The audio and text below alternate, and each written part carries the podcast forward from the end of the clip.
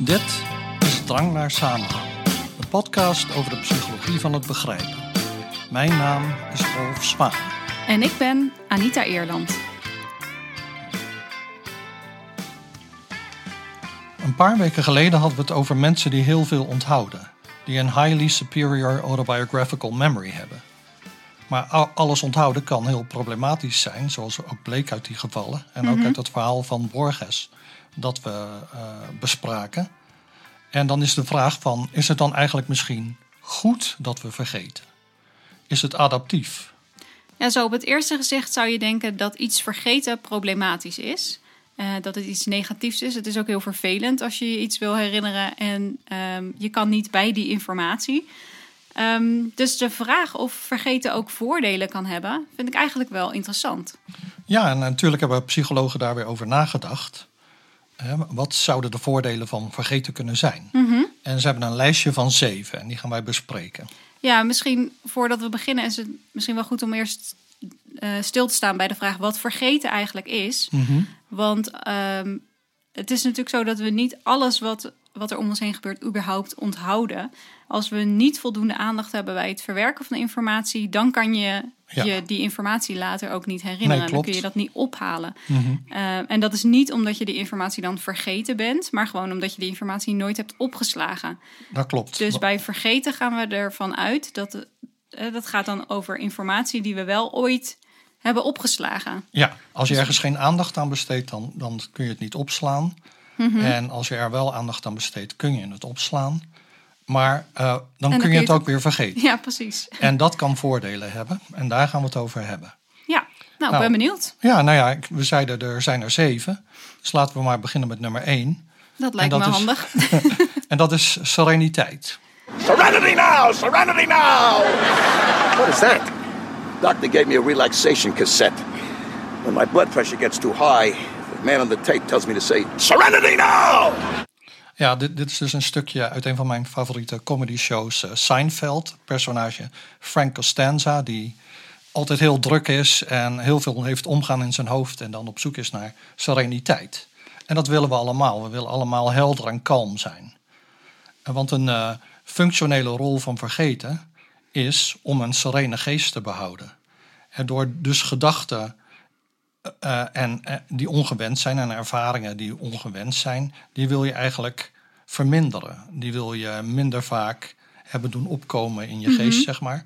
En ook die, die ervaringen, dus onprettige ervaringen, die wil, wil je eigenlijk niet goed kunnen onthouden. In principe zou dat fijn zijn als dat zo was.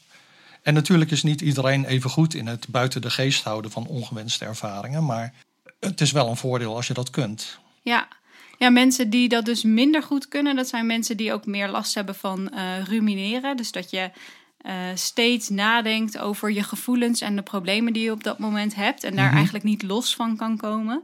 En die maken zich ook meer zorgen. Ehm, dat zijn mensen bij wie je vaker eh, posttraumatische stressstoornis vindt. En soms wordt mensen aangeraden om heel nadrukkelijk bepaalde vervelende gedachten te onderdrukken.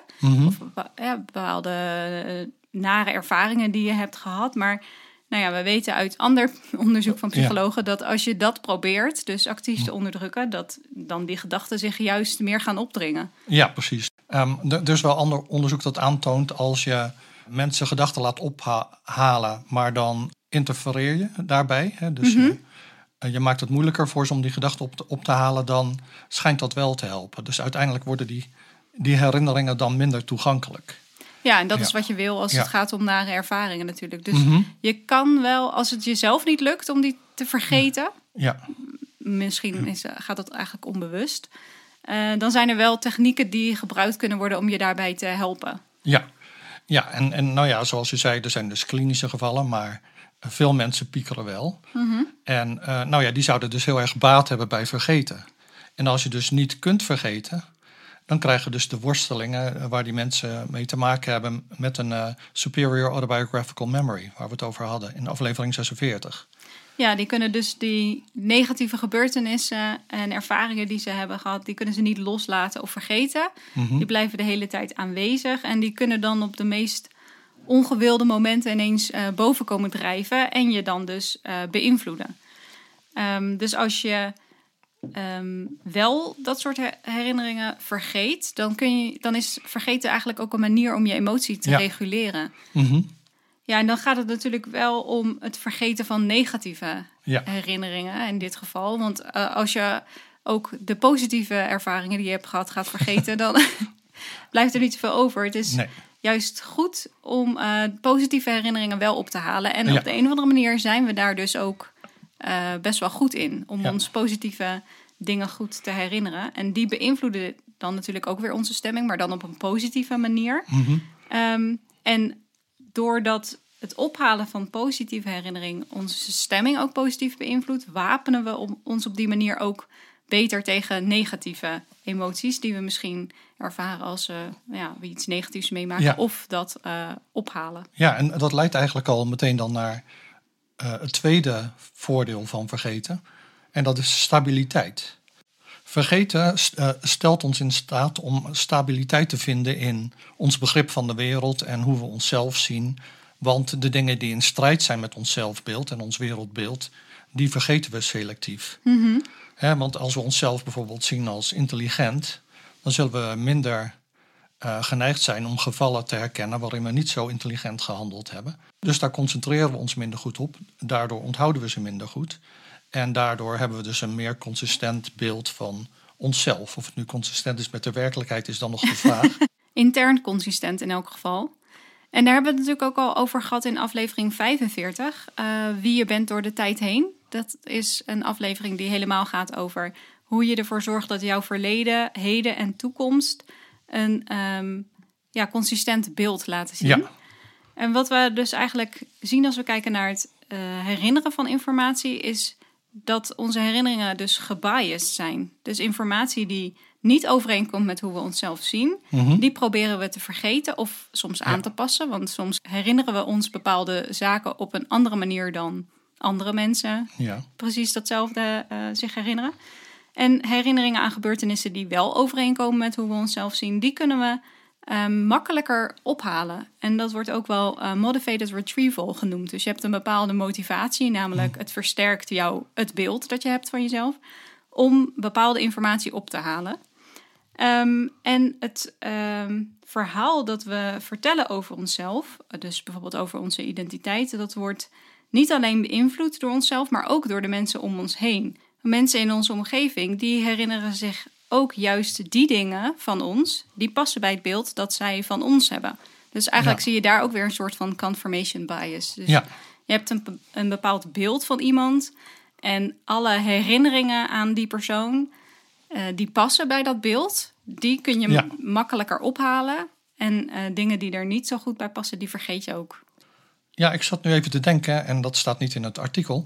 Ehm, het is wel een voordeel als je dus een positief beeld van jezelf hebt, dat je positieve dingen on- onthoudt. Maar als jij een negatief beeld van jezelf hebt en je onthoudt alleen dingen waar eh, iets mislukte of je werd eh, eh, vernederd of weet ik veel wat, dan, ja, dan kom je dus in een negatieve spiraal. Dus het mechanisme is dan hetzelfde. Je hebt een, een, een bepaald zelfbeeld en de herinneringen die daarbij passen, die zijn meer toegankelijk.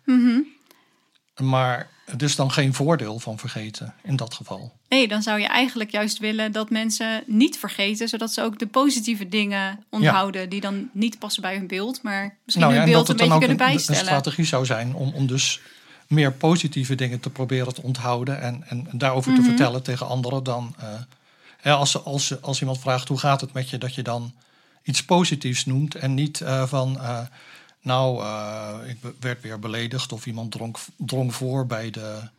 eh, Skilift. Bij de ski. Ik moet even denken aan gisteren. ja, ja. Nou, toen werd ik ervan beschuldigd om voor, voor, eh, voor te dringen. Eh, Ik zei ook niet dat iemand anders voordrong. Ik zei alleen maar, ik, herinner alleen- me, me de situatie. Ja, ik wilde zorgen dat anderen niet voordrongen. En toen drong ik zelf een beetje voor, denk ik, in mijn ijver. Eh, maar goed, ik heb uiteindelijk die figuur weer voor laten gaan. Dus uiteindelijk kwam het allemaal weer goed. Ehm, maar waar hadden we het nu over? Want nu ben ik helemaal de draad kwijt.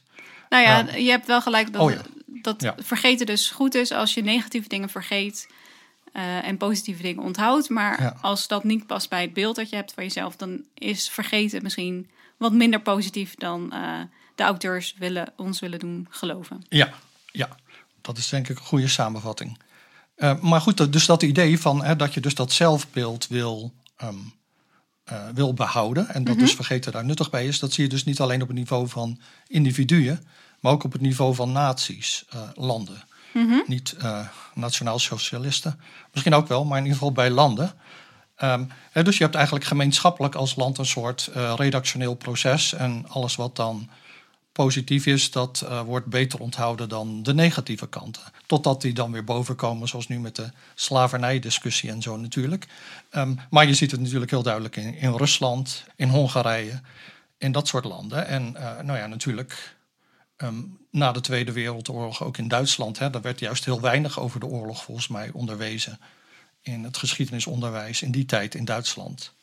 Hoewel historici mij misschien daar terecht kunnen wijzen. Maar ik dacht dat dat zo was. Ehm, neem het maar met een korreltje zout. Maar goed, dus wel, dus dat, dat eh, proces van eh, selecteren van herinneringen, dat is dus niet bewust, hè, dat gebeurt onbewust, maar de- het gebeurt ook op het niveau van landen en dan zal het wel wat meer eh, bewust gebeuren natuurlijk. Dat is ook wel logisch, Ja. want een land heeft natuurlijk ook een bepaalde identiteit. Een Ja. bepaald gedeeld verleden, een heden en een toekomst. En daar wil je ook dat dat een beetje Ja, consistent is, dat ja, beeld. en, het, en, ja en, en op die manier krijgt een land dus ook de gelegenheid om zich te herdefiniëren in het licht van hè, historische problemen die ze hadden, zoals in, in Duitsland dus is gebeurd. Eh, ja, dat is dus eigenlijk analoog aan hoe die processen zich kunnen afspelen binnen een persoon. Ja, ja, precies. Nou, dat brengt ons denk ik bij het derde punt, het derde voordeel van vergeten. En ehm, dat is duidelijkheid. Dus ons geheugen ehm, is, is niet alleen een opslagplaats voor herinneringen, zodat we af en toe eh, in het verleden kunnen duiken en kunnen nadenken over wat voor leuke dingen we allemaal hebben gedaan of niet leuke dingen. Eh, maar het geheugen is ook heel belangrijk om in het heden en ook in de toekomst beslissingen te kunnen nemen. Dus daarvoor is informatie uit het verleden eigenlijk nodig. Ja, Maar daarvoor hoef je niet alles te onthouden. nee. Daarvoor eh, heb je eigenlijk alleen maar ja, bepaalde informatie nodig. Niet alles wat je ooit hebt meegemaakt hoef je tot in detail te onthouden. Alleen maar dingen die je kunnen helpen bij het nemen van beslissingen vandaag of in de toekomst. Dus je kunt met een gerust hart eigenlijk de meeste aspecten uit het dagelijks leven vergeten. Ja, en dat is waar, ehm, eh, volgens eh, dit verhaal. Kijk, het is heel belangrijk om, om inderdaad te bedenken dat het geheugen niet eh, zeg maar een opslagplaats is voor oude herinneringen die je dan nog een keer kunt afstoffen en eh, kunt ophalen. Een soort schuur of zo, Ja. waar je alles eh, Ja. parkeert wat je eigenlijk niet nodig hebt. Ja, Dat kun je al lang wegdoen. ja precies. Het geheugen is er echt voor eh, om je gedrag te sturen. Dus in het heden beslissingen te nemen met het oog op de toekomst. En je bent dan effectiever als je de toekomst een beetje kunt voorspellen. En dat kun je dus doen door gebruik te maken van herinneringen die je hebt. Nou ja, we hebben het al heel vaak gehad over een restaurant. Wat doe je als je een restaurant binnengaat? Nou, gebaseerd op jouw herinneringen. Of wat doe je als je een bepaalde een Nederlandse stad binnenrijdt of een, een dorp binnenloopt en je bent op zoek naar de supermarkt, dan ga je naar de richting kerk. Want daar zal dan wel een, het centrum zijn Ja, dat is gebaseerd op ervaring. Dus op dat moment gaat het er niet om dat je je alle dorpjes herinnert met leuke kerken. Het gaat erom dat je de supermarkt vindt. Daar is eh, je, geheugen dan voor op dat moment. En als je dan kijkt naar bijvoorbeeld eh, zoiets als, nou ja, elke ochtend eten we muesli. En dan weer di- dit pak, dan weer dat, eh, die zak. En ja, de details daarvan, die vergeet je vaak. Maar die zijn ook helemaal niet belangrijk. Want als, je er over, als je dat allemaal ging onthouden van, oh ja, die zak zag er zo uit en er stond die informatie op. En dat heb je allemaal niet nodig, die de- details. Want je kunt altijd later nog terugvinden in de supermarkt welke zak het was. Je herkent hem wel, maar je hoeft niet alle details op te slaan. Dus die kun je gewoon vergeten. Alleen als iets dus ongebruikelijk is, dan onthoud je de de- details wel. Zoals in het boek beschrijf ik dat. Ja, eh, veel bezoeken aan restaurants zijn een beetje hetzelfde. Maar als er bijvoorbeeld een keer iets gebeurt dat er brand uitbreekt of zoiets, of een vechtpartij, dan onthoud je het eh, veel beter, want dat is ongewoon. Dat past niet binnen die, eh, dat patroon. nee, en daarom is dat belangrijk om dan te onthouden, denk ik. En eh, je hoeft niet, als je inderdaad elke ochtend hetzelfde eet, hoef je dat niet van alle ochtenden uit je leven Nee. heel gedetailleerd te onthouden. Eh, die informatie die moeten we dus eigenlijk vergeten. Ja. En dat doen we tijdens onze slaap. Dus dan Ja. vergeten we eigenlijk het meeste van wat we hebben gedaan Mhm. eh, gedurende de dag. Maar bepaalde verbindingen worden sterker. En dat zijn dan de verbindingen voor de, de informatie die we onthouden. Maar het overgrote deel vergeten we. Want dat is eigenlijk de standaard eh, instelling zeg maar, van ons brein. Ja. En je ziet dat, en dat hebben we trouwens ook besproken in aflevering 43. Weet je wel, dat mensen het uh, embleem van Volkswagen, dat zien ze de hele tijd, maar toch kunnen ze het niet natekenen. Ah, ja, ja, en dat monopoliemannetje. Ja. Monopoliemannetje, um, Pikachu um, en ook uh, de letter G met, die, uh, met dat ding eronder, waarvan ik vergeten oh, ben, die loop, ja, ja. ik ben vergeten hoe dat heet. Dat mensen, daar hebben ze net een tekst gelezen en dan weten ze dus niet dat, dat die G daar stond. En ze kunnen hem ook niet goed natekenen, terwijl ze hem dus heel vaak zien. Maar ja, aan de andere kant zat ik te denken, weer een beetje in tegenspraak met dat artikel, uh, dat we ons wel trivia herinneren. Hè? Daarom heb je ook pubquizzen en het spel Triviant. En ik verbaas mezelf er ook vaak over dat ik hele onbelangrijke details onthouden heb. Tijdens een pubquiz of zo zie je dat. Ik weet één keer dat er een vraag was van... Uh, in welke band speelde Ricky Martin voor, voordat hij bekend werd of zoiets. Mm -hmm. En dat wist jij? Dat wist ik, ja. Terwijl iedereen in, de, in mijn team was jonger dan ik. En dus Die wisten waarschijnlijk meer van Ricky Martin uh, in ja, het algemeen. Maar ik wist dat het Menudo was. En ik heb geen idee hoe ik dat weet. Want ik, heb no ik zou geen nummer van Ricky Martin kunnen herkennen. Je hebt niet stiekem ik, een cd? nee. Nou, of een plaat weet, misschien. Ik weet niet uit welke tijd het is. Ik heb wel natuurlijk mijn Ricky Martin playlist. Nee, maar uh, ik, uh, ja, dat is heel gek. Maar ja, dat soort dingen weet je dan soms. En dat is dus eigenlijk in tegenspraak met dat idee dat je alles wat, uh, uh, nou ja, wat dan nuttig voor je is, dat je dat onthoudt en de rest niet. Je zou kunnen zeggen, nou nu was het toch nuttig van jou, voor jou, want nu kon je die vraag beantwoorden. Ja, maar, maar dat, dat, wist je waarschijnlijk nee, niet. Nee, natuurlijk uh, niet. Nee. In de tijd dat je die informatie verwerkte. Maar ik denk dat iedereen wel dat soort dingen heeft. Dat je je soms verbaast dat je iets hebt, hebt onthouden wat totaal niet relevant is. Ja, nou ja, dat is ook. Soms weet je ook niet dat je iets weet, maar dan is er een bepaalde cue in de omgeving die ervoor zorgt dat je denkt: hé, hey, ja. dan lijkt het net alsof je je ineens iets uh, herinnert. Dus dat mm. was dan in dit geval denk ik ook. Je kreeg ineens een vraag over Ricky Martin, Ricky Martin en daardoor dacht je: hé, hey, deze kennis heb ik. Ja, dat klopt. Maar, uh, maar ik weet niet hoe ik eraan kom. Want ik, nee, nou, dus dat, dat is. Dus dat vind ik nog steeds een, uh, zeg maar een beetje in tegenspraak met dat idee dat we alleen maar dingen ons herinneren die uh, belangrijk voor ons zijn.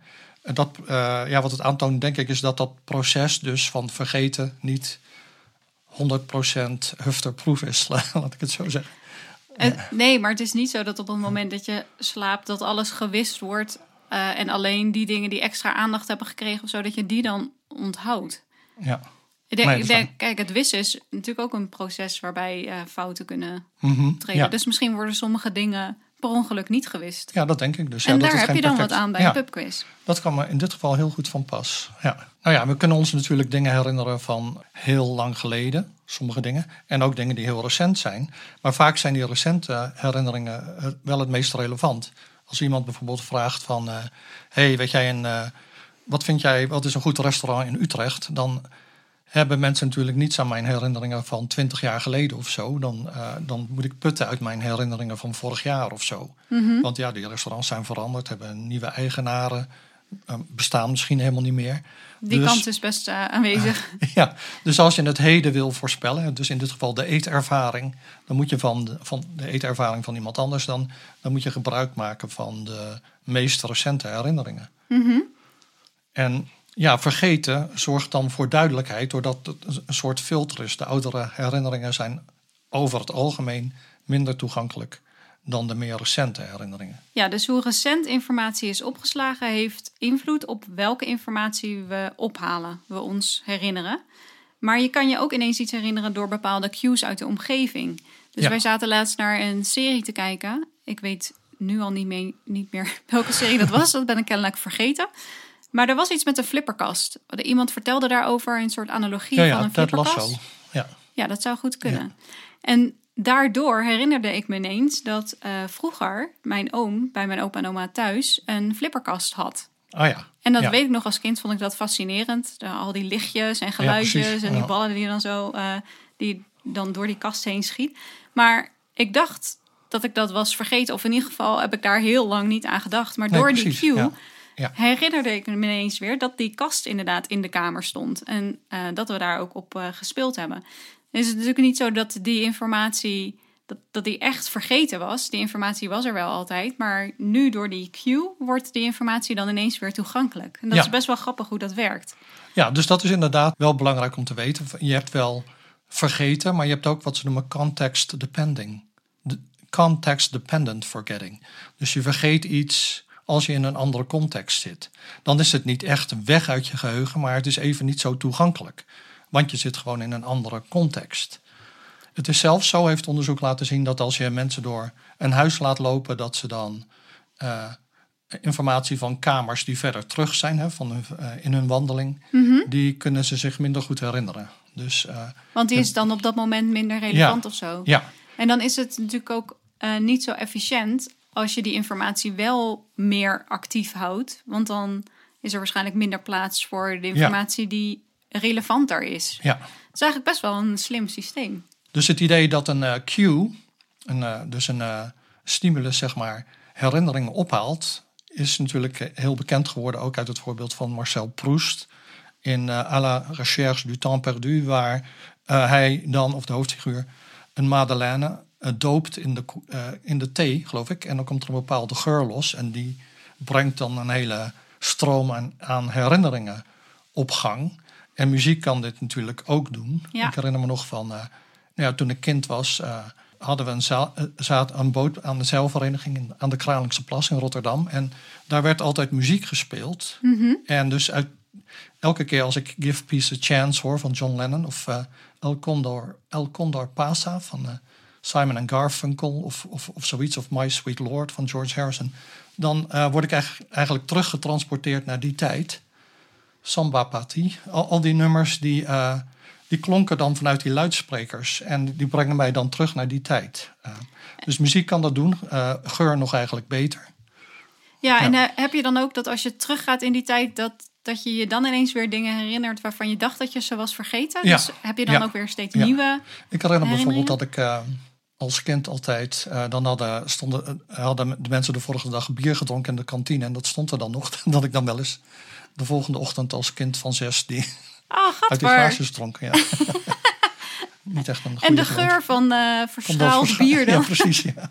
ja, die past daar heel goed bij. Dus dan moet ik daar wel eens aan denken. En als ik eh, gemaaid gras ruik, moet ik denken aan eh, voetballen, zeg maar. Mhm. Dat soort dingen. Ja, dus zou je kunnen zeggen, nou ja, dat spreekt dan ook toch tegen de, hè, het, eh, de voordelen van vergeten. Nou ja, kijk, het is juist wel eh, voordelig dat je in een bepaalde context je bepaalde dingen minder goed herinnert. Als je bijvoorbeeld verhuisd bent naar een ander, andere stad of een ander land, dan zijn de mensen daar op dat moment minder relevant voor jou dan de mensen in je huidige omgeving. Maar als je dan weer daar terug bent, ja, dan, dan krijg je dus weer allemaal cues. En, en die halen dus weer de herinneringen op aan die mensen in die, in die oude stad. Ja, dus je bent ze niet echt vergeten. Nee. Ze zijn alleen ehm, nou ja, wat minder toegankelijk, omdat ze op dat moment re- niet relevant zijn. Ja, dus de context is dan eigenlijk een soort poortwachter. En die, die helpt jou om de, de duidelijkheid te be- bewaren. Dus eh, door herinneringen te bevoordelen die passen in de context en herinneringen die niet passen in de context te, nou, minder toegankelijk te maken.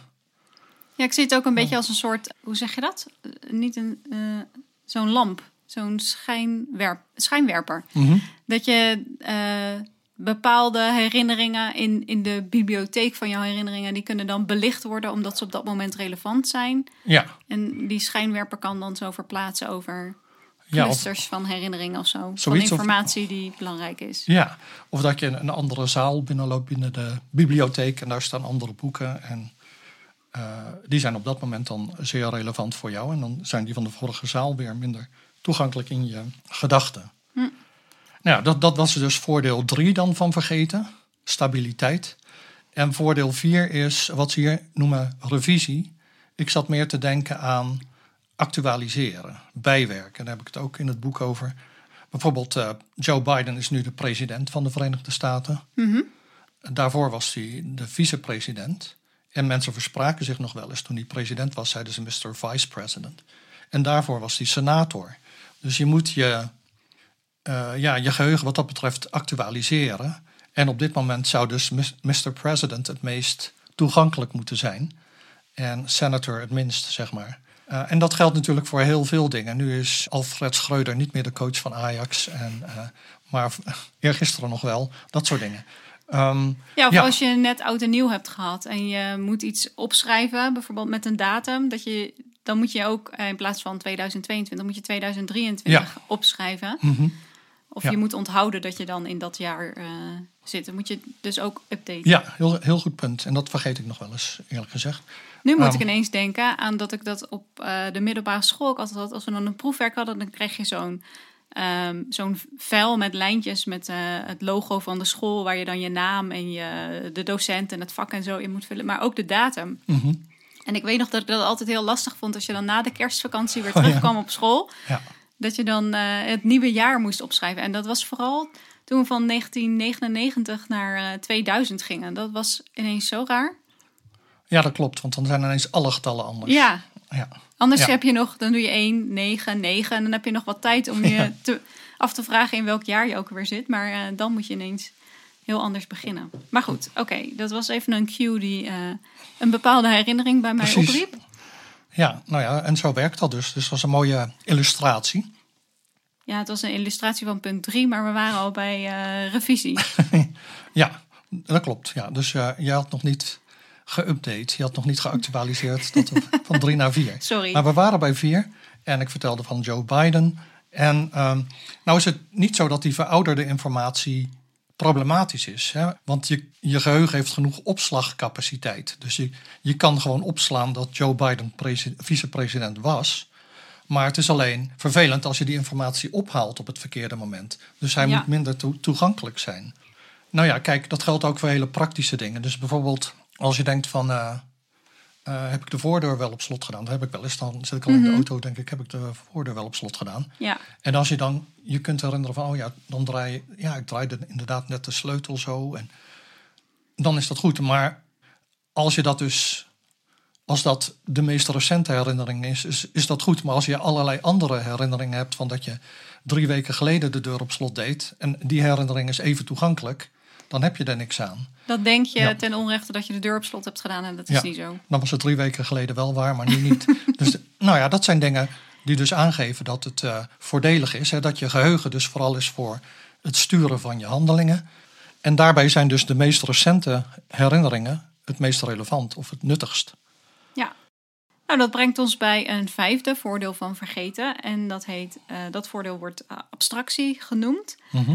Ehm, de vraag is, en daar hebben we het al eerder over gehad, of het wel nodig is om je van alle gebeurtenissen alle details te herinneren. Op zich kan dat wel, want eh, ons geheugen is heel groot qua capaciteit. Maar is het nodig? Dat is de vraag. Want als het niet nodig is, waarom zouden we het dan doen?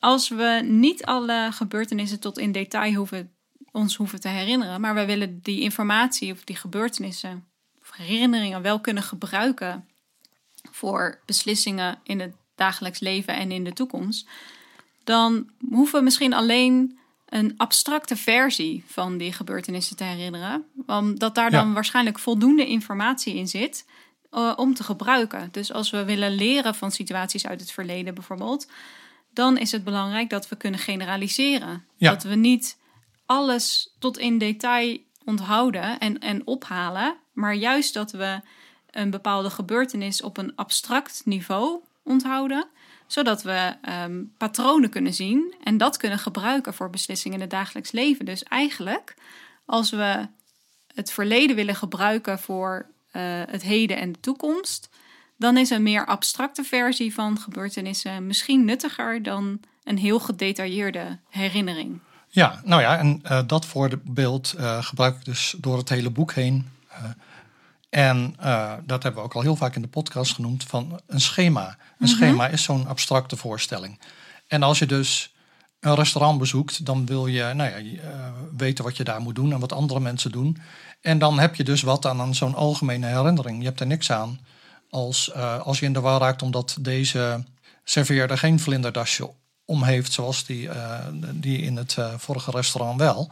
Hè, het is zelfs zo dat zo'n herinnering dan misschien niet eens boven komt, omdat die Als je dus niet een duidelijk onderscheid maakt tussen wat belangrijk is en wat niet belangrijk, dan kunnen dus on- onbelangrijke details maken dat je een bepaalde herinnering eh, niet eens eh, ophaalt. Want hij past gewoon niet eh, bij, bij de situatie zoals je hem op dat moment ziet. Dus die abstracties die helpen inderdaad heel goed, die zijn heel belangrijk. En daarvoor moet je dus de details dan vergeten. Ja, moet je de details vergeten. Want anders word je niet flexibel in je gedrag. Want je moet, ehm, je kan dan niet zeggen van, oh, dit is een heel, heel, heel ander restaurant. Je weet ik niet hoe ik me moet gedragen, want de serveerder heeft geen eh, vlinderdasje om of zoiets. En dan zou je je dus nooit kunnen handhaven in hele nieuwe situaties. Nee, Dan kun je eigenlijk alleen maar je hele leven precies hetzelfde doen. ja. Want dat is wat je kent en wat je je eh, herinnert. Ja, en daar gaat ook eh, dat verhaal van Borges dan over. Dat die, dat personage kan zich de vorm van wolken herinneren op een bepaalde dag en een bepaalde tijd. Maar hij kan als het ware niet abstraheren van die ervaringen. En eh, nou ja, dat is dus voordeel vijf van, van vergeten. En ik vind het misschien wel een van de belangrijkste. Dus die schematisering van je ervaringen. Ja, En voordeel 6, dat wordt genoemd inspiratie. En eh, waar we dan aan moeten denken is creativiteit. Dat, dat het dus soms goed is om tijdelijk iets te vergeten. Bijvoorbeeld eh, als kleine jongetjes gingen wij dan voetballen en hadden we onze jas aan. Nou, een jas is een kledingstuk, maar dat vergaten we even tijdelijk, want van de jas maakten we doelpalen. En dan konden we voetballen. Dus dat is eigenlijk ook cre- creativiteit, dat je een nieuw gebruik ziet van, eh, van een bestaand een voorwerp bijvoorbeeld. En, maar dan moet je dus eh, tijdelijk in ieder geval je niet laten sturen door het normale gebruik van dat voorwerp. En dat zie je dus heel vaak in nou ja, tests van creativiteit. Hè. Je hebt divergente denken. Dan vragen ze bijvoorbeeld eh, niet wat doe je met een baksteen, maar wat zijn allemaal dingen die je kunt doen met een baksteen? Nou, dan kun je zeggen, je kunt hem gebruiken om de deur open te houden of iemand de hersens mee in te slaan of te vergruisen en te gebruiken op een eh, tennis, v- hoe heet dat? Koord. Of je kunt ermee krijten, dat soort dingen. Dat, nou ja, en zo kun je nog meer dingen bedenken. Dat is allemaal divergent denken. Ja, maar dat betekent niet dat op het moment dat je dat doet, dat je dan geen toegang meer hebt tot eh, waar een baksteen eigenlijk voor bedoeld is, natuurlijk. Ja. Dus je, je weet dat nog wel, maar je drukt dat meer naar de achtergrond. Ja. Ja. Waardoor er ruimte ontstaat voor eh, nieuwe dingen. Dus dan, dan helpt vergeten om, ehm, zeggen we in Nederland, buiten de box te denken. Dat, dat zeggen, Nee, zeggen we eh, niet, hè? Buiten de box te denken. Nou, dat doen we allemaal, want we zitten al heel lang niet meer in de box. Ja. Nee, maar even serieus. Volgens ja. mij kunnen we dat, zeggen we dat niet zo. Maar Ehm, nee, nou ja, eh, buiten de gebaande paden te denken. Dat is ook niet echt flitsend, maar goed. Ehm, ja, zoiets. Dus jij kan nu niet buiten de box van outside the box denken. nee, ik, ik heb even geen Ja. eh, goede vertaling daarvoor. Maar da- daar komt het wel op neer. Dat je dus eigenlijk het normale gebruik van een voorwerp even buiten beschouwing laat en dan eh, tijdelijk. Het is niet zo dat je het vergeten bent. Dus het is niet zo dat wij toen we klaar waren met voetballen, dat we niet meer wisten wat we met onze jassen moesten Dat je denkt, hé, wat moeten we met die doelpalen die daar op de grond liggen? Ja, precies. Eh, zo, eh, zo creatief waren we nou ook weer niet.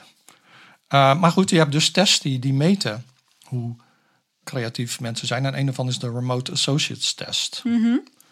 Ja, eh, ik heb die even opgezocht. Want het, altijd als we zoiets vinden van een, testje om bepaalde functies eh, te onderzoeken, dan vind ik dat leuk om, eh, om dat te doen. En ook dan krijg ik een beetje een idee van hoe zo'n taak er dan uitziet. En in dit geval krijg je, ehm, ik zal de link naar deze test in de show notes zetten. ehm, want de Rijksuniversiteit van Groningen doet hier volgens mij onderzoek naar. Dus je kan via hun website ehm, deelnemen aan deze test. Je krijgt steeds eh, drie woorden en je moet dan een vierde woord invullen dat met al die drie woorden eh, geassocieerd is. Dan krijg je eerst vijf oefentrials. Dus dan vul je wat in en dan krijg je ook te horen of, eh, of te horen. Dan kun je lezen of jouw antwoord goed is of niet. Daarna begint de echte test en dan heb je, ik geloof, tien makkelijke opgaven, tien gemiddeld moeilijke en tien heel moeilijke opgaven. En daarvan heb ik er maar eentje gedaan. Daarvan weet ik dus niet of ik het antwoord goed had. Maar volgens mij zat ik bij de makkelijke opgave. Ik denk dat die goed was, want de woorden waren paddenstoel, tuin en muts. Toen heb ik kabouter ingevuld. Ja, dat lijkt me een goeie. Ja, hè? Maar bij de, ik zal, ik heb dus expres die andere niet gedaan, want het is leuk als mensen dit willen doen, dat ze ehm, zonder voorkennis eh, die test kunnen maken. Maar bij de oefentrials uh, zaten wel een paar leuke. Ik had ze allemaal goed behalve deze. Ehm, gat, stinken, schoen. Ja. ja, ik dacht dan aan smeer. Want ik geloof dat je olie bijvoorbeeld in, in nou ja, dan kun je in een gat gooien in een, uh, in motor of zo. Dit klinkt wel heel ontechnisch. Um, Ieder zijn expertise, hè? En je smeert je schoenen. En smeer, smeer iets smerigs stinkt. Ah, oké. Okay. Ja, ik had uh, zol. Maar ja. ik weet eigenlijk niet waarom. Maar ik... Ja, en dat was, ook, dat was ook niet goed. Oh. Want je hebt wel ook, je hebt, want geurvreters, dat zijn van die zolen die je gebruikt die mensen gebruiken die stinkende voeten hebben. Oh, de zool is misschien eigenlijk toch goed. Misschien moeten die mensen even mailen. Um, nou, volgens hun was het goede antwoord sok. Sok. Een gat okay. in je sok. Een sok ja. stinkt. Nou, uh, weet ik niet, maar... Die van mij niet in ieder geval. En uh, een sok doe je in je schoen. Oh ja. Ja, dat vind ik wel een vage, eerlijk gezegd. En die vond ik ook wel moeilijk. En, en, en een andere is sneeuw... Nee, ketting, wind en bel. En uh, ja, dan denk je fiets, maar ik dacht ook sneeuw. Een sneeuwketting heb je, uh, een sneeuwbel heb je. Um, ik weet even niet wat een sneeuwbel een is. Sneeuwbel, maar, maar volgens mij zeg je dat niet in het Nederlands. Oh, sneeuwbels, oké, okay, ja. Een en, kerstklokje of zo, ja. bedoel je? Oh ja, dat is, dat is waar. Oh ja. En dan uh, een sneeuwstorm, dacht ik. Oké, okay, maar die, dat was dus de fiets.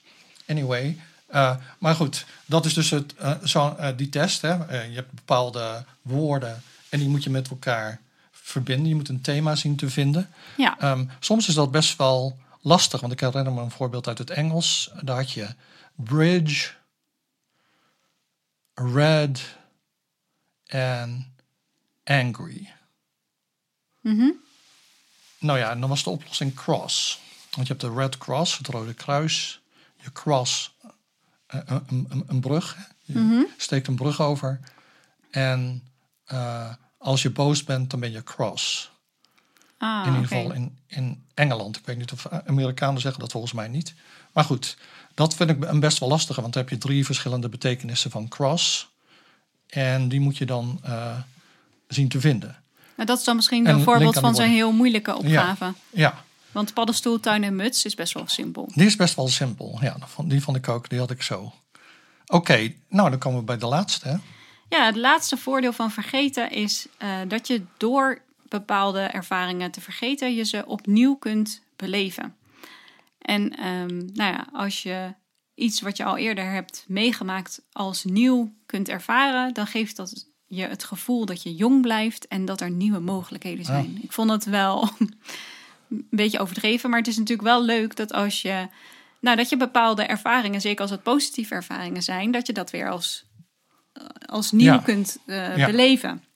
En het geeft je ook de mogelijkheid om, uh, als je eerder een bepaalde beslissing hebt genomen en je bent vergeten wat je toen ook weer hebt gedaan, dat je die beslissing dus ook weer opnieuw kunt nemen. Dus je kunt weer opnieuw alternatieven afwegen, um, en informatie gebruiken en je kan dan dus ook een nieuwe weg inslaan maakt wel dat je dan dus niet zo consequent bent. Want dan heb je uh, in het verleden gekozen voor uh, optie A bijvoorbeeld. En dan doe je later uh, optie B.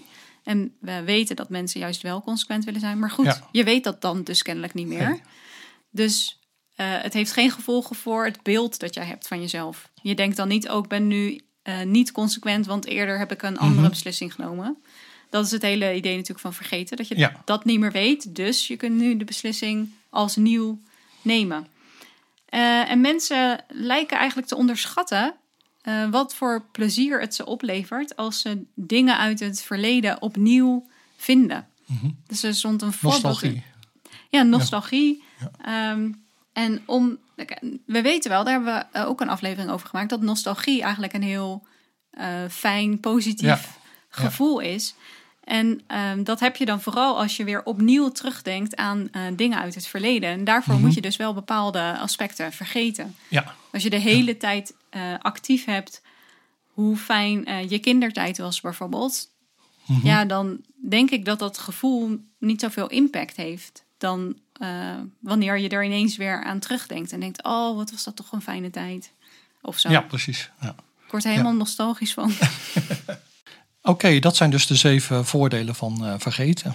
Ja, we hebben het gehad over sereniteit, Serenity now! stabiliteit, duidelijkheid, eh, revisie, wat je eigenlijk eh updaten Ja, eh, actualiseren. noemde. Ja.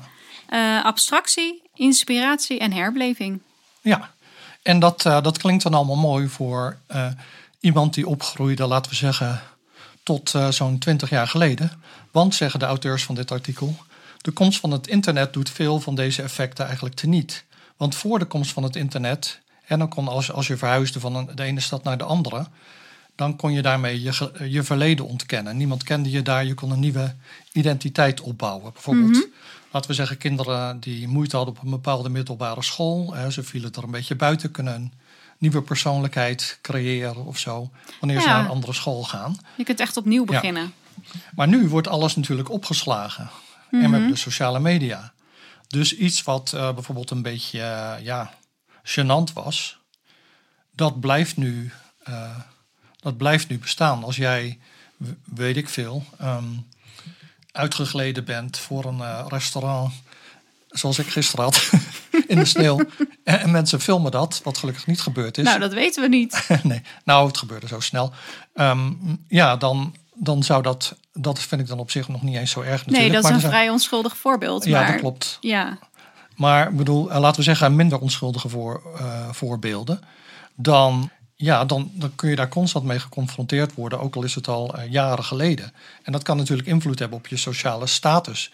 Dus dat is waarom ik ook altijd tegen jonge mensen zeg van... eh, pas wel op wat je op sociale media zet, want dat kan je later nog, eh, um, nou ja, achtervolgen. En want die, ja, die, die ongewenste ervaringen dan, hè, dat was niet iets wat je wil, je wil het liever vergeten, maar je kunt het niet vergeten, want je wordt er steeds aan herinnerd. Dat, eh, ja, dat, dat is natuurlijk, eh, dat gaat helemaal in tegen dat eh, voordeel van vergeten. En op die manier is het dan ook moeilijk om een soort stabiel, stabiel beeld van jezelf te hebben. Want in dat beeld past die ervaring niet, maar je wordt er wel steeds mee geconfronteerd. Ja, je hebt ook op je telefoon bijvoorbeeld dat je dan herinneringen krijgt van foto's van zoveel jaar geleden en zo. Nou ja, Ja. als jij dus heel veel foto's maakt de hele tijd, kom je dus ook dingen tegen die je misschien ehm, nou ja, zelf al was vergeten. Mhm. Nu denk ik niet dat je heel veel negatieve ervaringen van jezelf op je telefoon hebt en dat Nee, eh, je nee. iPhone je daar dan eh, steeds op onge- ongewilde momenten aan herinnert. Maar het is wel illustratief voor dat alles wat op het internet staat, blijft bestaan. En, Ja. dat, je je, en dat je daar dus steeds aan herinnerd kan worden. En niet alleen jij, maar ook andere de mensen, mensen. om je heen. En die andere mensen kunnen jou er steeds aan eh, herinneren. Dus dat, zijn, dat is zeg maar een maatschappelijke ontwikkeling, die de auteurs ook zelf benoemen, die eigenlijk eh, eh, de positieve effecten van vergeten tegenwerkt. Ja, nu hebben we het veel gehad over de positieve effecten van vergeten. En we hebben gezien dat vergeten dus voor de meeste mensen in de meeste situaties een adaptief proces is. Maar soms lukt het mensen niet om bepaalde gebeurtenissen of aspecten van een bepaalde gebeurtenis te vergeten, terwijl dat wel adaptief zou zijn. Ja, Dus bijvoorbeeld mensen met eh, depressieve klachten of eh, angstige personen, die kunnen bepaalde informatie, en vaak negatieve informatie, niet vergeten. Die halen ze steeds op. En ehm, dat zou er deels voor kunnen zorgen dat symptomen die die mensen ervaren, dat die in stand worden gehouden of soms zelfs verergeren. ja, Dus mensen met depressieve klachten bijvoorbeeld, die hebben een beter geheugen over het algemeen voor negatieve informatie en een minder goed geheugen voor positieve informatie. Nou, je ziet al dat als je dat hebt ja, en je voelt je al eh, somber, dat dat eh, niet gaat helpen door steeds in negatieve herinneringen te blijven hangen. En hun autobiografische herinneringen zijn ook heel vaak heel algemeen. Het episodisch geheugen dat zij hebben is eh, minder goed in vergelijking met mensen zonder depressieve klachten. Dus wat je ziet is dat bepaalde problemen met vergeten, dus het niet kunnen vergeten of problemen met, met wat je vergeet en wat je onthoudt, dus met het selectieve geheugen, dat dat ten grondslag ligt aan of een rol speelt bij verschillende klinische beelden. Ja, en nog een laatste kanttekening bij dit idee van eh, dat het voordelig is om te vergeten. Eh, komt, dat voorbeeld komt uit de rechtspraak.